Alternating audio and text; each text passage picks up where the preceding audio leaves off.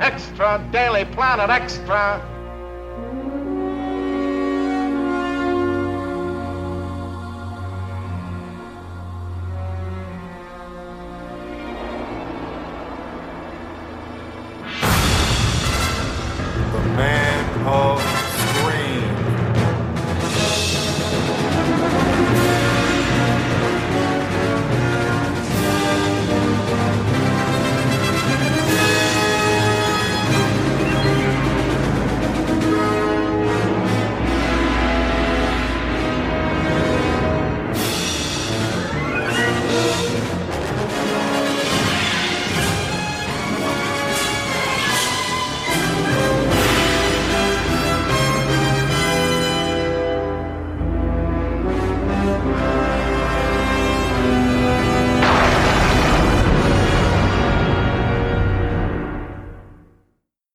Christmas, everybody, and welcome to episode 16 of Man of Screen Extra. I am your host, Mike Zummo, and in this episode, it's Christmas time again, and I've got another holiday-themed episode uh, on tap for you this this year. And I'm going to do things a little bit differently this time around, as uh, I'm kind of putting these shows together in a little bit of a crunch, so so that I don't have to edit this thing. I'm going to do two commentaries for you, and they're both going to be from the Batman animated series that ran in the 1990s. Actually, both series rather. There was the Batman animated series, which ran from 1992 to I believe 95, and then there was the new the Batman the New Adventures of Batman, which ran after the premiere of Superman the Animated Series. Even though Superman won't, or any of his characters will not appear in the episodes I'm talking about this time, there is a connection to Superman as Bob Hastings, who voices Commissioner Gordon in both of these episodes, also provided the voice of Superboy during the 1960s Filmation cartoon, which I'm covering on the uh, regular end of the podcast. So, before I get to the commentaries, though, I do have some feedback to address, and the only letter that I've got is from Dave McElveny, a frequent writer to the show. Dave is writing in on Man of Screen Extra num- episode 15, in which I talked about Justice League. Dave writes, Greetings, Mike. First things first. As a former altar boy from the pre-Vatican II Latin Mass days, I must say, mea culpa, mea culpa, mea maxima culpa. Through my fault, through my fault, through my most grievous fault. And that's uh, the translation that Dave provided. For my astonishing mistake of misspelling Christopher Reeve in my email about episode 14 on the extended cut of Superman the movie. There really is no excuse for that. I am an idiot. I'm gonna stick Dave on pause for a minute there. Uh, no, Dave, you're not an idiot. You just made the common mistake. But I only, the only reason I gave Dave a little bit of grief there was because Dave is a huge Superman fan and really should know better. So, Dave, no mea culpa is necessary. We still love you over here at the Man of Screen podcast. So back to Dave's letter. Now, on to Justice League. I was one of those people who was so disheartened by Man of Steel that I simply couldn't bring myself to go see Batman v Superman, and I had no plans to see Justice. However, I like to think I'm open to other opinions, and I heard from several people whose opinion I respect that Justice League was worth seeing, especially since I enjoyed Wonder Woman. So I went to see it, and I must say that I enjoyed it. I didn't love it, but it was worth seeing, and I'm glad I did. There were some moments that I did love, starting with the opening scene of the kids talking to Superman. As you said, in this movie, we got to see the Superman that many of us have been hoping for, but not seeing in previous movies. I'm gonna pause Dave for another minute there, and yeah, that seems to be the general consensus. Well, there are some people who loved uh, the movie. I think it seems like the vast uh, consensus is that most of us enjoyed it with caveats. Let's just say that. You know, a lot of us, you know, kind of just left saying that it was fine. That's kind of where I was. There were moments I loved, but, you know, the movie wasn't all I'd been hoping for, but, you know, it was a fun way to spend two hours. I'll just put it at that. So back to Dave's letter. I also loved the quote unquote fight between the other heroes and the newly revived Superman in Heroes Park.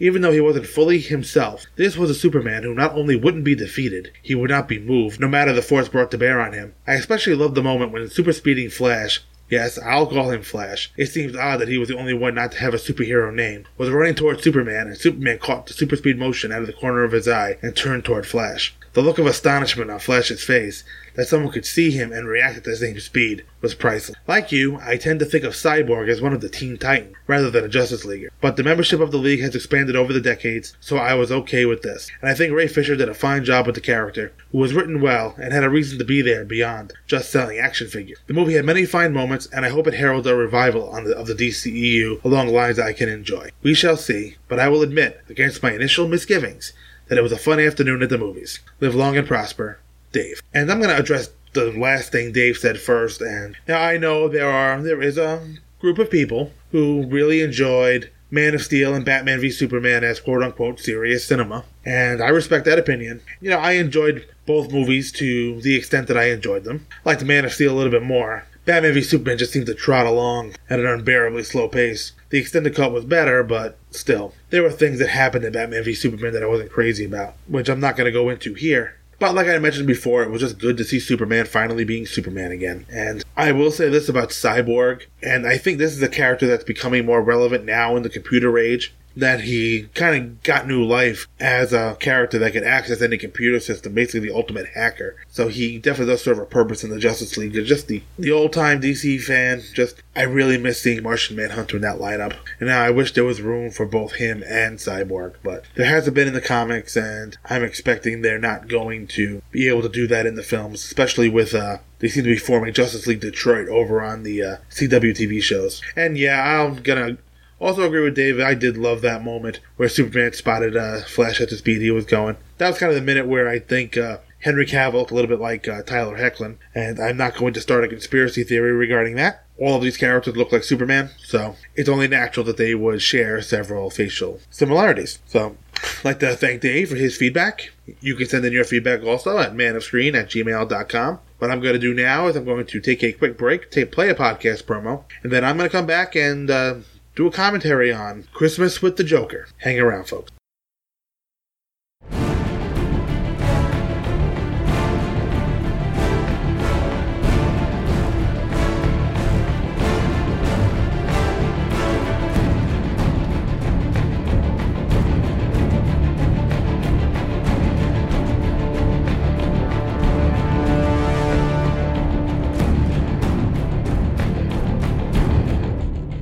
Everybody, Magnus here. At Trennis Magnus Punches Reality, I talk about comics, movies, and TV shows. But mostly it's comics. And starting in February 2018, I'm launching a mega series that's all about Batman comics. And right now, you're probably saying, But Magnus, but Magnus, does this have anything to do with that new Batman movie that may or may not be coming soon? Why, yes. Yes, it does. I plan to talk about a crapload of Batman comics, and I want you riding along in the Batmobile with me. This is the Caped Crusades, a 24 part mega series all about Batman comics that have meant a lot to me for a lot of years now.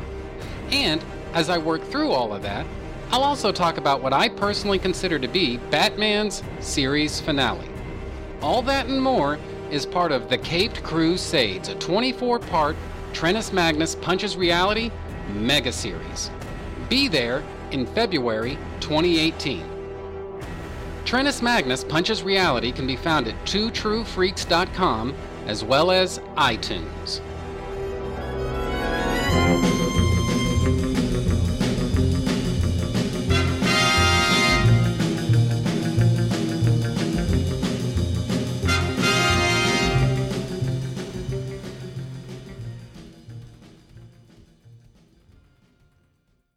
All right, welcome back, folks. So I'm going to start with the Batman episode, Christmas with the Joker. This uh, originally aired on November 13th, 1992. I doubt any of you are unfamiliar with the cast of this epi- of this show, but in case you aren't, Kevin Conroy provided the voice of Batman and Bruce Wayne. He was also the voice of Donner. Robert Costanzo was Detective Harvey Bullock and also provided the voice of Blitzen. Robert Hastings was Commissioner Gordon. Clive Revill was Alfred Pennyworth. Mark Hamill was the Joker. Mari Devon was Summer Gleason and the Woman. And Loren Lester was Dick Grayson. And Robin. Alright, so, and the show was produced by Alan Burnett, exec producer G- Jean MacCurdy, producer Eric Radomski, Tom Ruegger was executive producer, Bruce Timm was the producer. The music was by Michael McCuistion and Lolita Ramirez. It was casted by Andrea Romano, who was the voice director for the entire DC animated universe. And this particular episode was directed by Kent Butterworth. And it was written by Eddie Gorodetsky. Alright, so I am now on the main menu of the DVD. I'm set to episode 2, Christmas with the Joker. And I'm starting the episode in three, two, one, and go. And I'm on the Warner Brothers logo now. And we're starting off with those two eyes, headlight out of the blimp, look, looking like eyes on Gotham City. I love this opening sequence. All the bank robbers are in shadow and the explosion and one of the great opening sequences to any cartoon. I love this Batman the Animated Series Batmobile. I had the Kenner line of uh, Superpowers toys as a kid, and when the Super Friends uh, Batmobile eventually broke, I replaced it with the Batman the Animated Series Batmobile. That's a fun little fact there. Batman is all in shadow.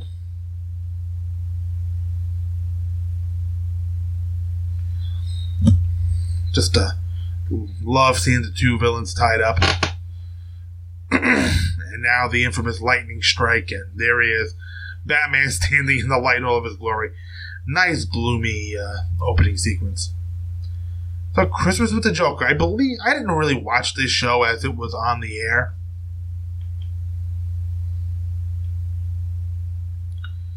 I I caught up caught up. It was hard for me at that time to really watch AF Time TV. So here we are at Arkham Asylum, and uh, they're caroling at the asylum. Everybody's singing Jingle Bells.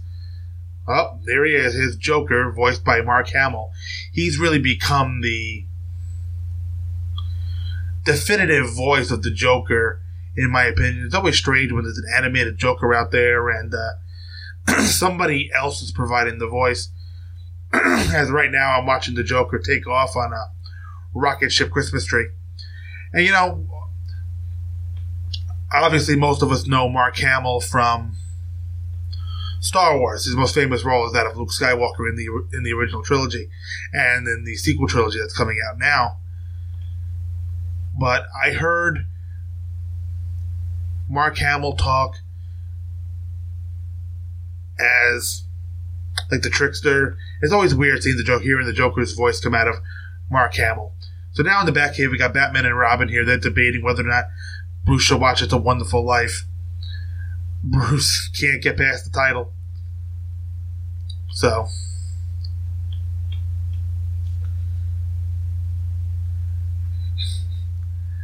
you know, it's a the one. It's a Wonderful Life is one of the great Christmas classics. You know, it's a movie I love. You know, just a story about George Bailey who, you know, was down on his life and you know got a visit from an angel who showed him what would happen to the people he loves if he was never born. And he, he learns to appreciate his life. Just one of the all-time great Christmas classics. And I'm glad that it's never really been remade. I mean, other shows have done riffs on it. Married with Children did kind of a spoof on it. Highlander series did it. You know, whenever a character's kind of down on his luck and shows them, you know, how much they mean to the people around them. Like I said, one of the old-time classics. While everybody's falling over each other to remake the Christmas Carol because it's in the public domain, I'm glad nobody's really gotten a hold of It's a Wonderful Life. So, obviously, Batman and Robin are looking for the Joker who escaped from Arkham Asylum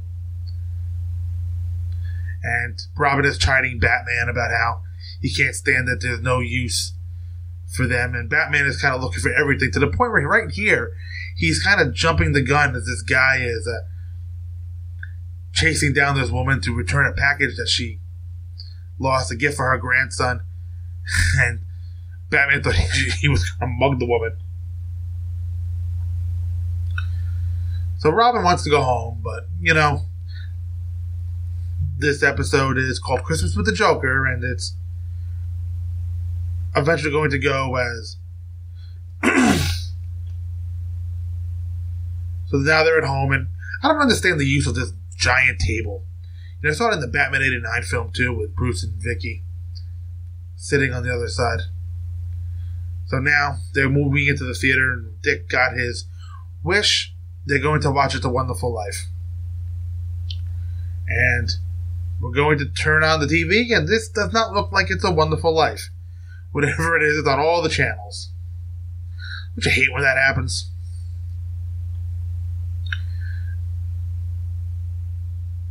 Uh oh. No, no, it's a wonderful life, but instead we're, we're gonna have Christmas with the Joker. and the Joker is looking like he's going to put on a show. You know, I love hearing Mark Hamill play the Joker. Like I was like I was saying before about Mark Hamill, when I was seeing him play the role of, of the trickster on The Flash in 1990, or even the few times he's done the two times he's done it on the Flash TV show, it's always weird hearing the Joker's voice come out of a person. All right, so now Joker's got a tank running down the street. and we have another explode. We have an exploding Santa setting off some fireworks, and there's a Joker face, and there he is, the Christmas with the Joker.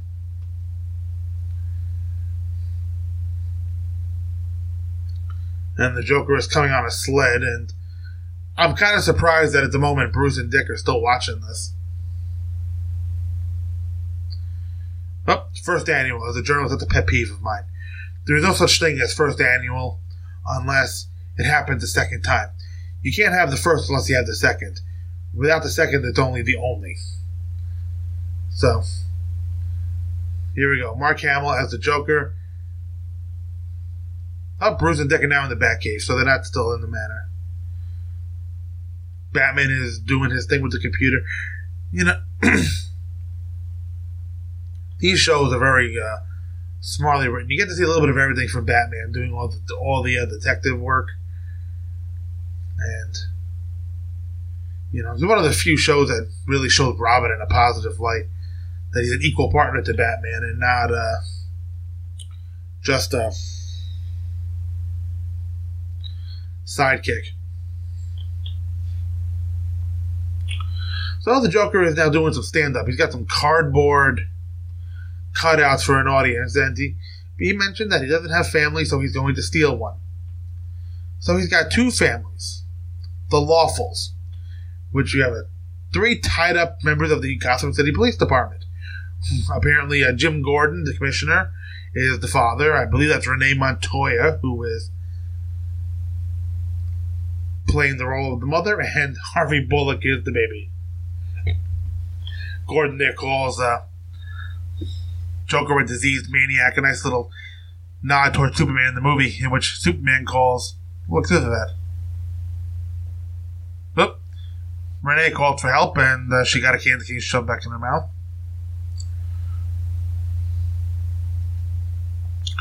the Joker was harassing.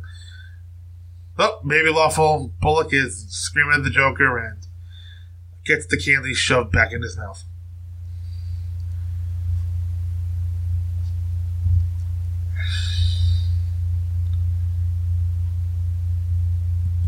So Batman has a deadline to find the uh, lawful family by midnight, and he's going to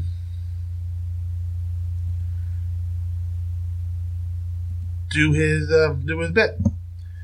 And Batman, his most of this episode is the Joker doing his shtick.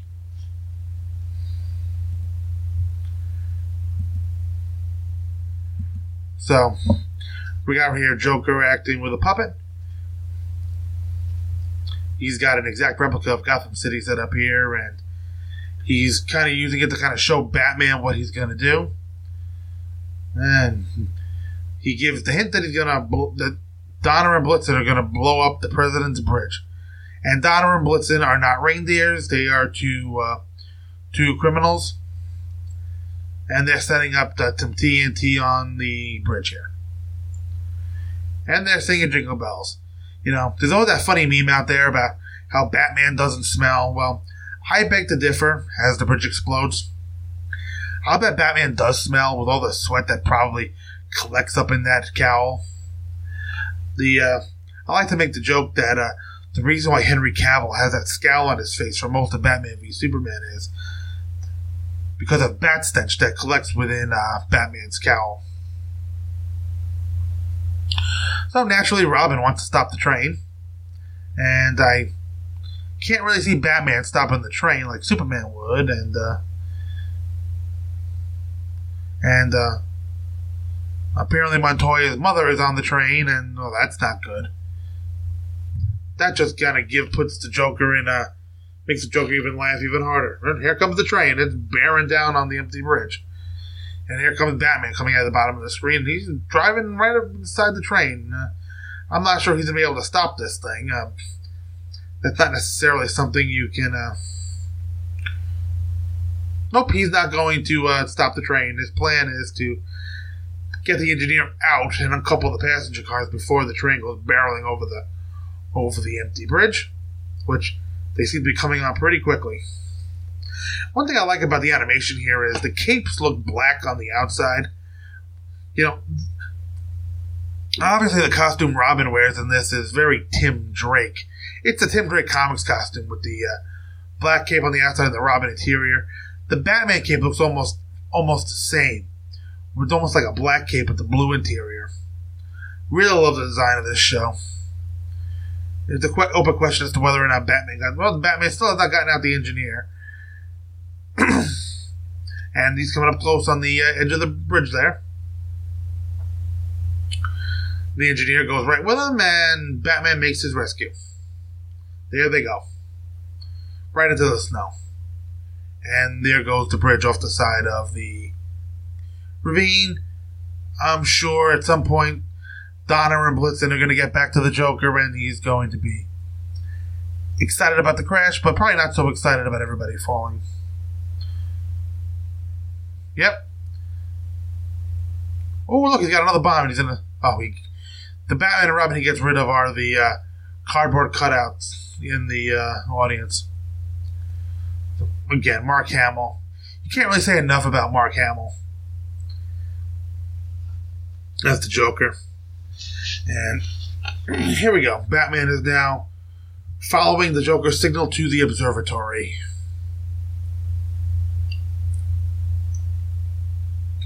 Bear with me, I think I'm kind of getting a little caught up in this episode. Oh, well, and there's a big gift box telling Batman not to open it until Christmas. And it's the classic kind of Joker Jack in the Box. And obviously, the Joker is not here. Because why would he be? There's still 10 minutes to go in this episode, and. So. You would think by now that the uh, police or something would have been uh, trying to find him too, but there are no police. There's no police presence around. There's not really a ton in this episode that's Christmas related, so to speak. Just the fact that, you know, the Joker is doing a Christmas special and wreaking all kinds of havoc. Like I said, it's what you would expect from Christmas with the Joker. It would be absolutely harrowing, as this is. Right now, we're seeing uh, the teles- the telescope from the observatory is firing on Batman and Robin as they try to get away. You know, for those of you who are listening to the main show, you hear me complain a lot about the animation of the filmation cartoons and how cheap it is. I really have no complaints about that in this. The animation is smooth, it's really terrific. You know, it took me a while when I first started watching this show to kind of get used to the square headed characters, but the, the way this show was animated was that it was done on quote unquote black paper, where most cartoons are done on white paper, and it just lends to the foreboding mood permeating got you know that Gotham City gives. You know, Gotham City is a character in and of itself. Oh, here's Robin. He enters the observatory, and there are a whole bunch of Joker uh, animatronics uh, sitting there laughing, and they're opening fire on Robin, and you know he does some rolling and gets to, and the statues kind of shoot themselves, except for one.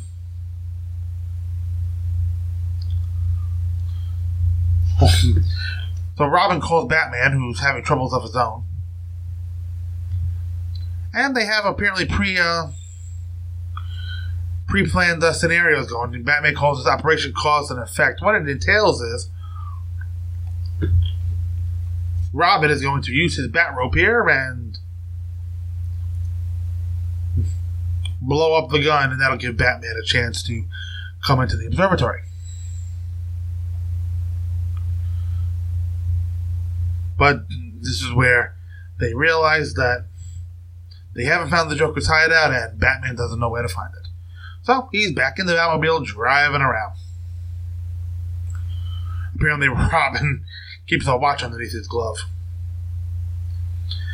And it's weird to hear Batman admit that he needs a miracle to save the hostages. Batman is not one who would wait for a miracle. And now the Joker is getting clearly irritated because, you know, he expects Batman to find him. So Batman Joker here was doing this uh, shtick with a puppet. So now we've got some kind of gift with uh, whatever's going on. It involves Montoya. It's so long since I've watched this episode that I don't really remember. I remember the basics, but not the specifics. And here comes a gift from uh, the Joker to Montoya. She opens it, and it is a Betty Blooper doll, which is basically a Betty Boop doll that won't get uh, Warner Brothers sued. And it's a wind up toy, and the Joker sets this, he's setting it here on this uh, replica of Gotham City, and apparently it stomps its way through, ruining the whole thing.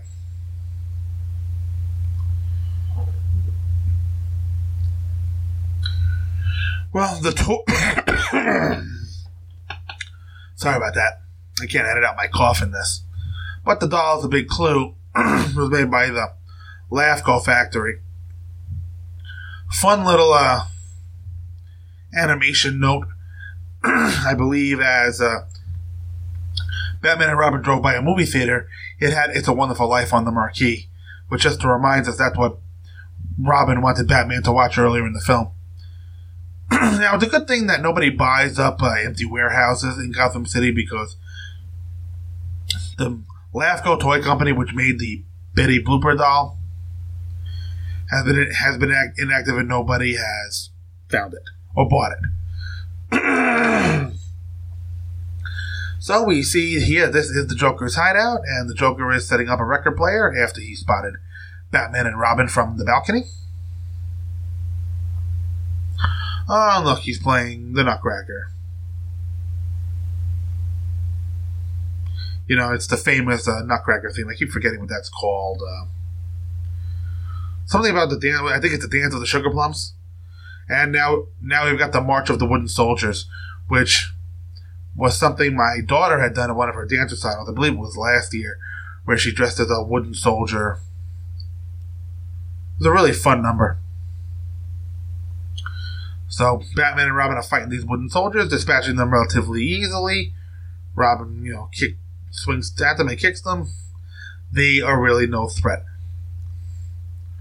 Oh, but there's more more toys. This is almost like watching the Toy Man fight Superman as and all these little airplanes all have Joker heads in them. It's great. Oh, he is literally a Batman now as he grabs a baseball bat and is swinging at these airplanes. And he's hitting some home runs. Robin is playing some outfield, catching them in, in an oil barrel.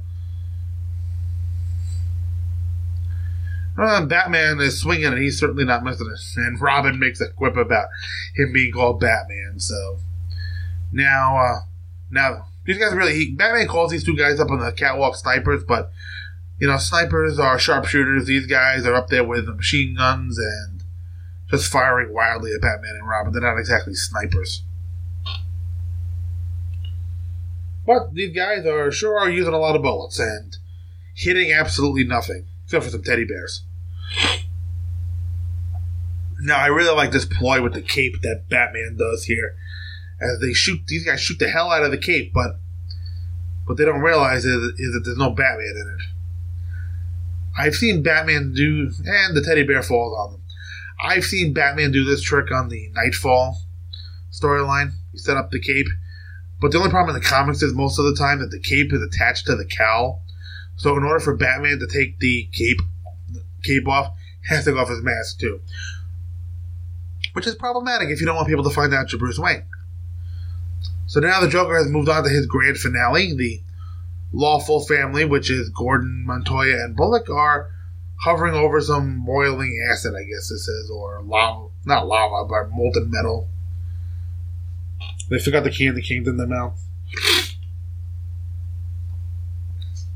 Batman doesn't necessarily want to open the box. Well, he does. Robin doesn't want him to, but uh, Batman gets a pie in his face, and he's not amused. I am. I think it's. I think it's hilarious, but I'm sure Batman's not laughing. You know, it's amazing watching Batman just clean himself uh, off just by run, run, running his hands over over himself. When I drop food on myself, it takes a lot more than that to clean my shirt. So Batman saves the cops with the with the greatest of ease, really, and he catches the Joker. No, the Joker is really no physical threat, but he does have a nice gag with the sweater here. Is the uh, apparently it was a top sweater and the hands came out, but the Joker almost fell into the acid, but Batman caught him. And that's pretty much the end of that. And he does say Merry Christmas to the Joker, who responds with a humbug, which is what you would expect from the Joker. Playing his role very well. And we end this episode with uh, Bruce and Dick having watched It's a Wonderful Life. Apparently, Commissioner Gordon was gave them a recording of the episode. I'm sure Bruce could have gone out and bought it. Bruce won't necessarily admit that he liked the movie, but just says he had its moments. So now the bells are ringing in Gotham City and at Arkham Asylum. The Joker is in a straitjacket singing uh, Deck the Halls About the Holly as the episode ends. I'll bet he's got big plans for next Christmas. So that's the end of that episode. Again, I really enjoy that one. The theme, by the way, of this show is by Danny Elfman, who also did the theme to Batman 89. So, another. That is one of my favorite Christmas related episodes of just about any kind of superhero show.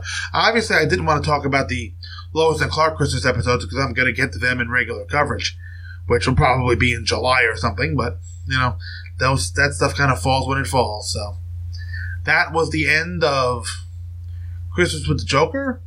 I'm going to take another break, play another podcast promo, then I'm going to come back and talk over Holiday Knights. Hang around, folks.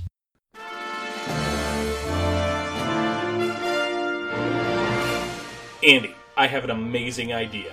Let's do a podcast. We've been talking about doing this for years. That sounds great! So, what should we talk about? Something no one else is talking about Batman. Mike, there are hundreds of Batman shows out there. You used to do one. True. Well, maybe we could do an index show. Are you insane? We both already host those. True again. Okay, maybe we could talk about Batman stories no one else does, like the Gerry Conway run.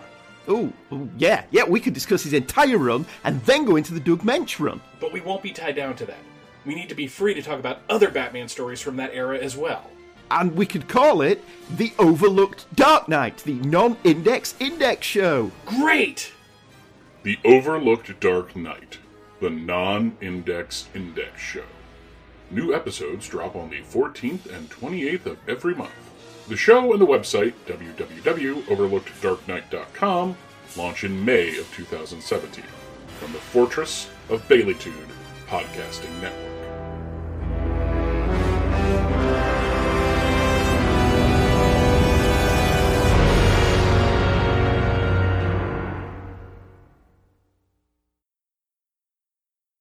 All right, welcome back, folks. Uh, for this next segment, I'm going to cover the new Batman Adventures episode, Holiday Knights. This aired originally on September 13th, 1997, and unlike Christmas with the Joker, this episode is a story of uh, three vignettes in which uh, the characters uh, from the new Batman Adventures kind of experiences their holiday. I'm going to go through the cast right here. Kevin Conroy like is Batman and Bruce Wayne. Tara Strong will provide the voice of Batgirl and Barbara Gordon. Mathew Valencia will play the role of Robin and Tim Drake. Mark Hamill is back as the Joker. Genre legend Ron Perlman is Clayface, Matt Hagen, Mo, Lar, Kerr, and Carol Singer. A total of many voices. Arlene Sorkin, the original Harley Quinn, plays that role. Diane Pershing is Poison Ivy and Dr. Pamela Isley.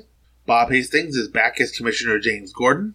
Marilu Henner will play Veronica Vreeland. Robert Costanzo will be Detective Harvey Bullock slash Carol Singer slash Carol Singer. He's singing Christmas carols. Carol Singer is not actually a name. Liane Schirmer is Detective Renee Montoya. Rachel Davey is Mary McSweeney. Tress MacNeille is the little boy slash dispatcher. And Corey Burton, who would play Super Brainiac over on the uh, Superman show, plays the uniform cop, Joe, and the sports commentator. So right now I'm on the main menu, and on go, I'm going to turn on Holiday Knights. Three, two, one, and go. And here I am on the Warner Brothers logo that just finished, and the opening sequence of this episode is the same as the opening sequence used on the Batman the Animated Series. I'm obviously I'm using my DVDs of I'm using my Batman Animated Series DVDs to cover these. So I probably should have mentioned that before. The Christmas with the Joker episode was the second episode on disc one of volume one. And if you have the Batman the Animated Series Volume 4 DVD, Holiday Knights is on disc one. It is the first episode, as it was the first episode of the new Batman Adventures that was aired in the new format. It's weird watching the DVD and seeing the old opening sequence because the animation in this show is so different. it's not as grainy as the original. And this episode was directed by Paul, written by Paul Dini and directed by Dan Riba. so this one starts off on December 22nd. This is the first vignette. And here is Harley Quinn and Poison Ivy in this tiny little hotel. Apparently, the animators enjoy drawing Harley Quinn in short shorts when she's not in her outfit. Harley Quinn and Poison Ivy is a couple in the animated series enjoyed playing with. Sorry about that, folks, but I got a little bit of tickle in my throat. I'm not necessarily sure if Harley and Ivy to be lesbians or if they were just really good friends. The show never elaborates. Here is uh, Bruce Wayne and this woman named Veronica as uh, she's trying to find out who uh, Bruce is gonna be taken home from the Christmas party as a whole bunch of women descend upon Bruce and kind of attack him, um, so to speak. Very difficult to be Bruce Wayne. Oh, and here's somebody from the shadows giving Bruce a kiss. It's Ivy, and Bruce is all spaced out. You should see his eyes.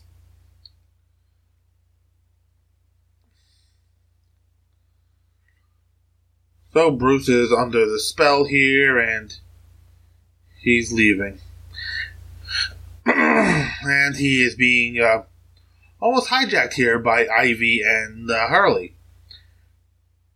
And Harley is in her traditional court jester outfit, you know, not the over sexualized outfit that she wears since the dawn of the new 52 and the Suicide Squad movie. And Ivy looks just as she has for years after years in the comics. And uh, here we go. We got Ivy and Harley fighting over Bruce Wayne, whose eyes are normally dark colored, but they're all wide and they're green. And you can see that this driver here has been kissed, and he's under the spell too. So, what would you do if you had Bruce Wayne under your control? You would naturally go shopping and the uh, the limo driver just looks lying on the floor, fish, stiff as a fish stick. And um, all right, now we've got the Harley and Ivy fashion show. They're playing with some perfume, trying on a whole bunch of outfits. And Harley's really overdoing it. Oh my god, this clown's just getting huger and huger. She's gonna sound like she bathed in it. Oh, now they're onto the jewelry. Ivy's trying on the jewelry. This seems very out of character for Poison Ivy. You know, fashion and even Christmas for the next, it doesn't seem like something that she would really care much about. As all she really cares about are plants, but you know, she and Harley are having a good time. And we're getting a show. As they just kind of. Again. Oh, but there's Bruce Wayne's credit card. Oh, there's several credit cards, actually.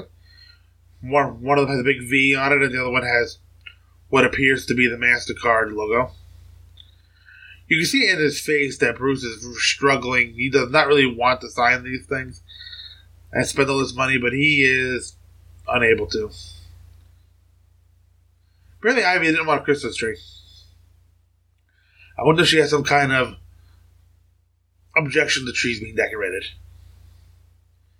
So. So Bruce is still carrying presents. I wonder what would happen if uh, Ivy and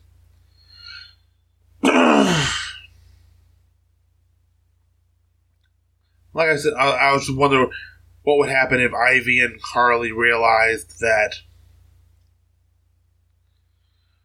they had Batman. Yep, it is Harley coming after Batman. After Bruce, rather. Up, oh, and it looks like uh, Bruce fall down an elevator shaft. And Harley thinks they killed him.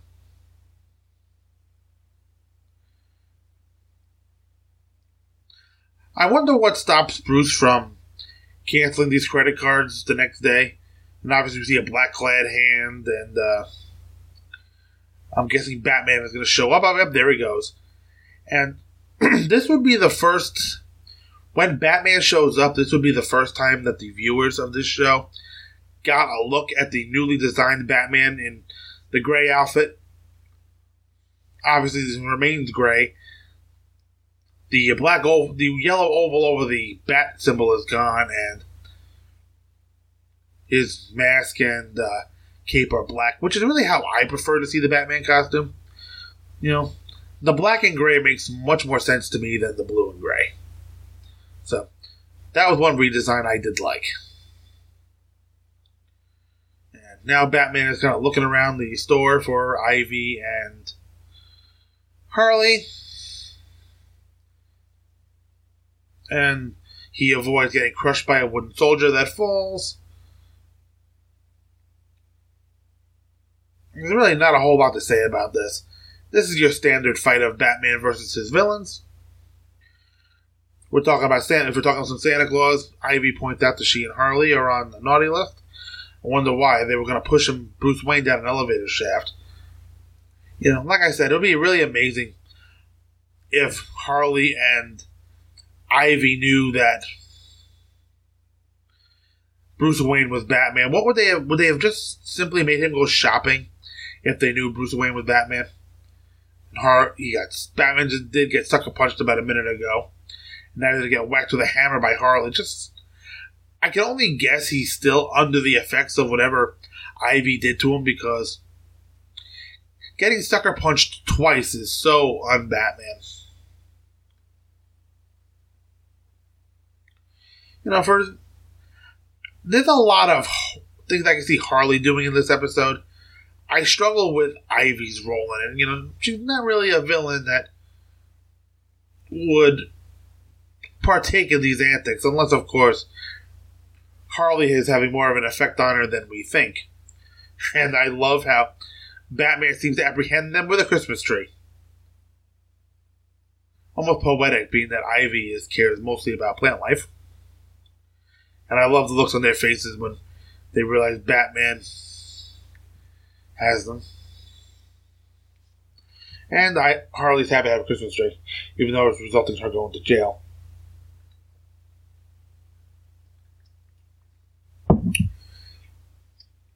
Now we move on to December 24th, and this is a whole, this is a new segment. The three vignettes in this episode are completely unrelated to each other. And Barbara Gordon here is at Mayfield's she's buying her father a tie because Who? What? What? So doesn't buy a toy, and nobody really likes this Santa. Apparently, it's Bullock calling kids crybabies. I've only had one of my kids scared of Santa once, and it was very strange because it was like the Haley was two or three. She had seen Santa before, but just for one year, that one day, it was inexplicable to why Haley was afraid of Santa. In a few days, we'll be taking Emily, my baby, to see Santa for the first time. I'm really curious as to how that would go. But either way, uh, Harvey Bullock does not make a very good Santa Claus. Even uh, one kid uh, knows Bullock is not the real Santa. My parents always told me that the small Santas were Santa's employees. They were basically relaying the message. So right now, Bullock's got this girl on his lap whose father is in prison. My only guess is that she uh, wants her dad to come out and get out of prison. You know, who wouldn't? So, Bullock gives the girl some money to buy herself something nice. She also wants to buy something for her father. Nice kid. I'm sure she'd love it if she had a father that wasn't in jail, but he is. Up. Somebody stole some jewelry. Oh, this little kid stole some jewelry, and Barbara's going to catch him. And and this is a Clayface episode as uh, Barbara grabbed the, what she thought was a young boy's hand, and it fell off. So I wonder if there's a reason why Harvey and Montoya are playing Santa and his elf. Obviously, Bullock cared nothing about what this kid wants for his birthday as he's snoring through the the list. But here we go. The police are all after this little kid who is Clayface. I mean, only Clayface's hand would fall off when somebody grabs it waiting at first. Nope, now there's a whole bunch of kids, and now nobody has. In, up there were four kids, and they all became one Clayface. Yep, ho ho ho, and Clayface is throwing punches and kicking ass, and it's only a matter of time before Batgirl shows up. I don't. Oh, with Barbara right now. She's in her jacket watching. Now she's running away ducking behind the uh, the sport coats, and she's gonna change it to Batgirl right there. And she's literally getting changed. You can see that she's taking, she's got no clothes on behind that uh, those jackets. So if somebody walks by, they're gonna get a show. So the uh, so Clayface is showing off his shapeshifting abilities and and he's about to kill uh, the two cops when Batgirl shows up and kicks him right, drop kicks him right in the head and out a window, and onto the ice skating rink. Batgirl is in her traditional, uh, I guess it's traditional. She's wearing a black suit, yellow boots, very small cape though. I always wondered what Batgirl, what purpose Batgirl's cape would serve. It doesn't serve the same uh, purpose as boots for effect and for gliding.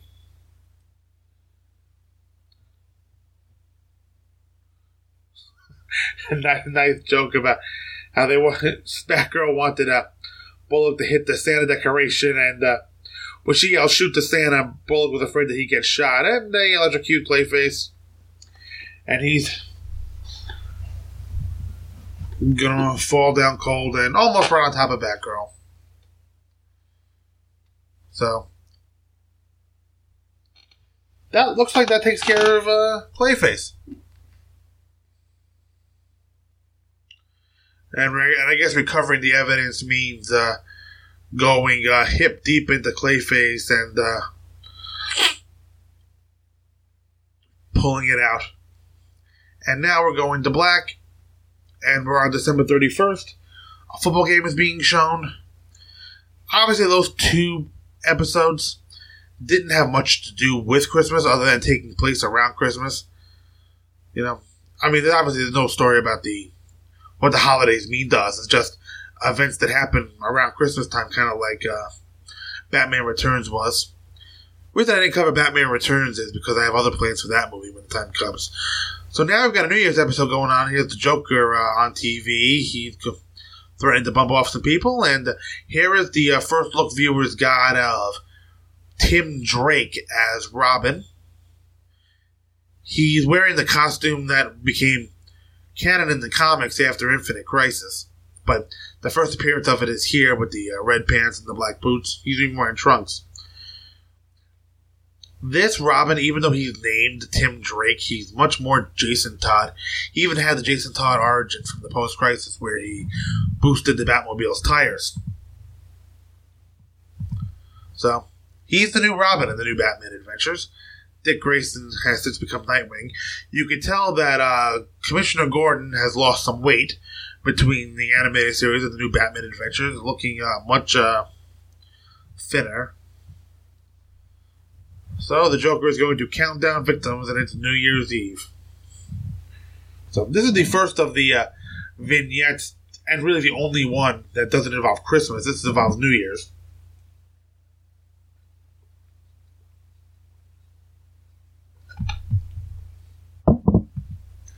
Joker just announced how much he loves New Year's Eve, and when he refers to happy faces, that really means just the uh, security guards, and he's uh, setting up some kind of sonic attack, which is going to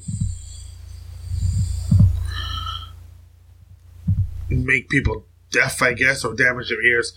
The Joker looks a little bit different. His nose is a little pointier. His hair is uh, redesigned, so. But it's the same good old Mark Hamill voice.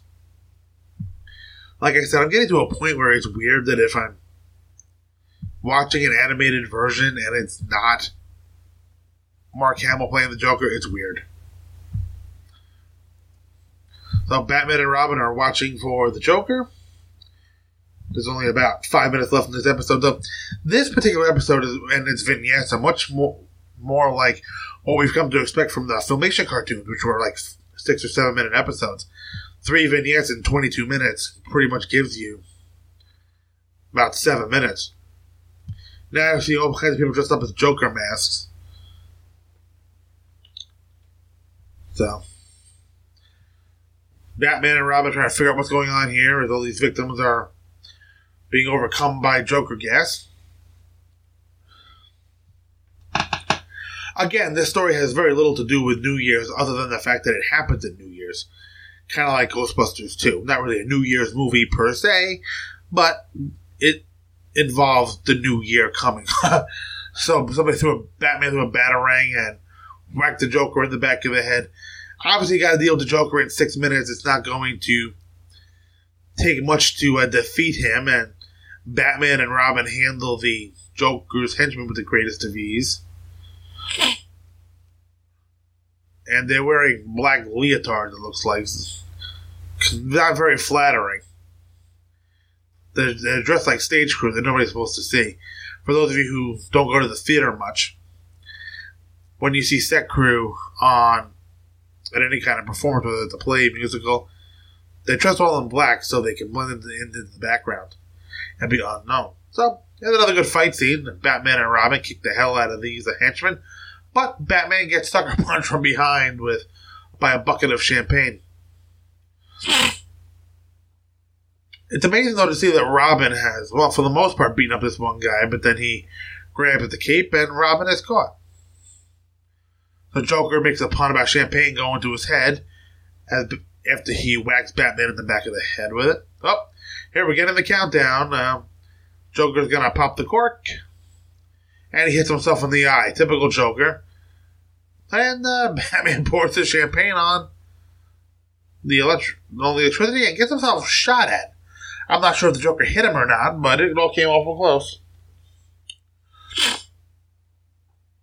So whatever happened, whatever ha- Batman did, it the the Joker's plan didn't go off, and it is hysterical. It's priceless the look on the Joker's face when he realized his plan didn't work, and I really liked how when the bell fell on Joker, it cracked, kind of to be reminiscent of the Liberty Bell in Philadelphia which the Joker is about to run out of liberty and be sent back to Arkham Asylum.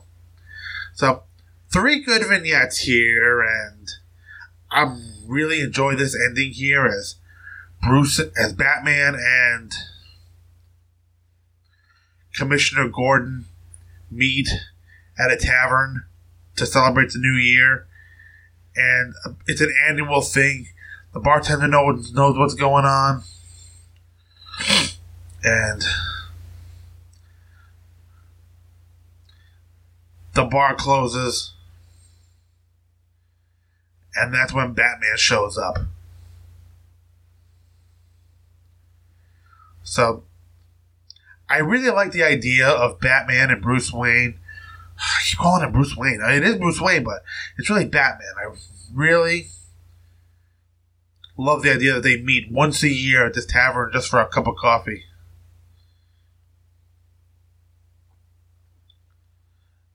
You know, they meet, they toast, and plan to do it every year. I really like that they have this and Batman pays and leaves. You know, he still disappears on him. He has the coffee and he disappears, and once in a while, I love the note about Commissioner Gordon wanting to beat Batman to the check one year. But like I said, I really love the fact they meet annually just to kind of celebrate the fact that they've survived another year in Gotham City. You know, three great vignettes. I really enjoyed talking about them, and I hope you enjoyed listening to me ramble about them. So, if you did or didn't enjoy this, uh, and if you or if you want me to do more commentaries, or maybe I'll bring on some other folks to help me with these commentaries, why don't you send me an email, manofscreen at gmail.com. You can also join the conversation over in the Facebook group. Just put Man of Screen Podcast into your search feed and the show should come up. You also find the show on Twitter at Man of Screencast. And why don't you leave me a review on iTunes? That'll help other people find the show. So, I don't know what the next Man of Screen Extra will be. Stay tuned to both Twitter and the Facebook group. But until next time, Merry Christmas, Happy Hanukkah, Happy Kwanzaa, Happy Yule, from me to you, whatever holiday you celebrate this season. I hope you have a good and safe one. Happy New Year, and I will talk to you next time. The Man of Screen podcast is produced by Mike Zummo, all opinions expressed on the show are those of Mike Zummo and his guests and no one else. All music and sound clips used on the show are for review purposes only, and no copyright infringement is intended. All music and sound clips are copyright their original copyright owners. The Man of Screen is a member of the Two True Freaks Internet Radio Network and can be found at www.twotruefreaks.com. If you shop at Amazon.com, please consider using the link at twotruefreaks.com to shop there. If you do, the Two True Freaks get a little cut of what you buy, and it doesn't cost you anything extra. So you can shop as usual and help out the Two True Freaks at the same time. Email to this show can be sent to manofscreen at gmail.com. And you can also leave the show a review on iTunes. That will help others find the show. Thank you for listening to the Man of Screen podcast.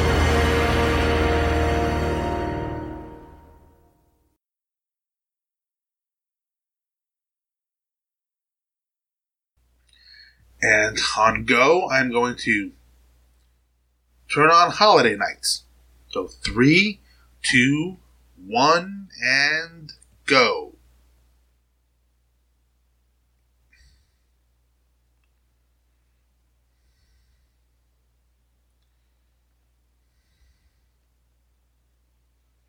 Why didn't it go?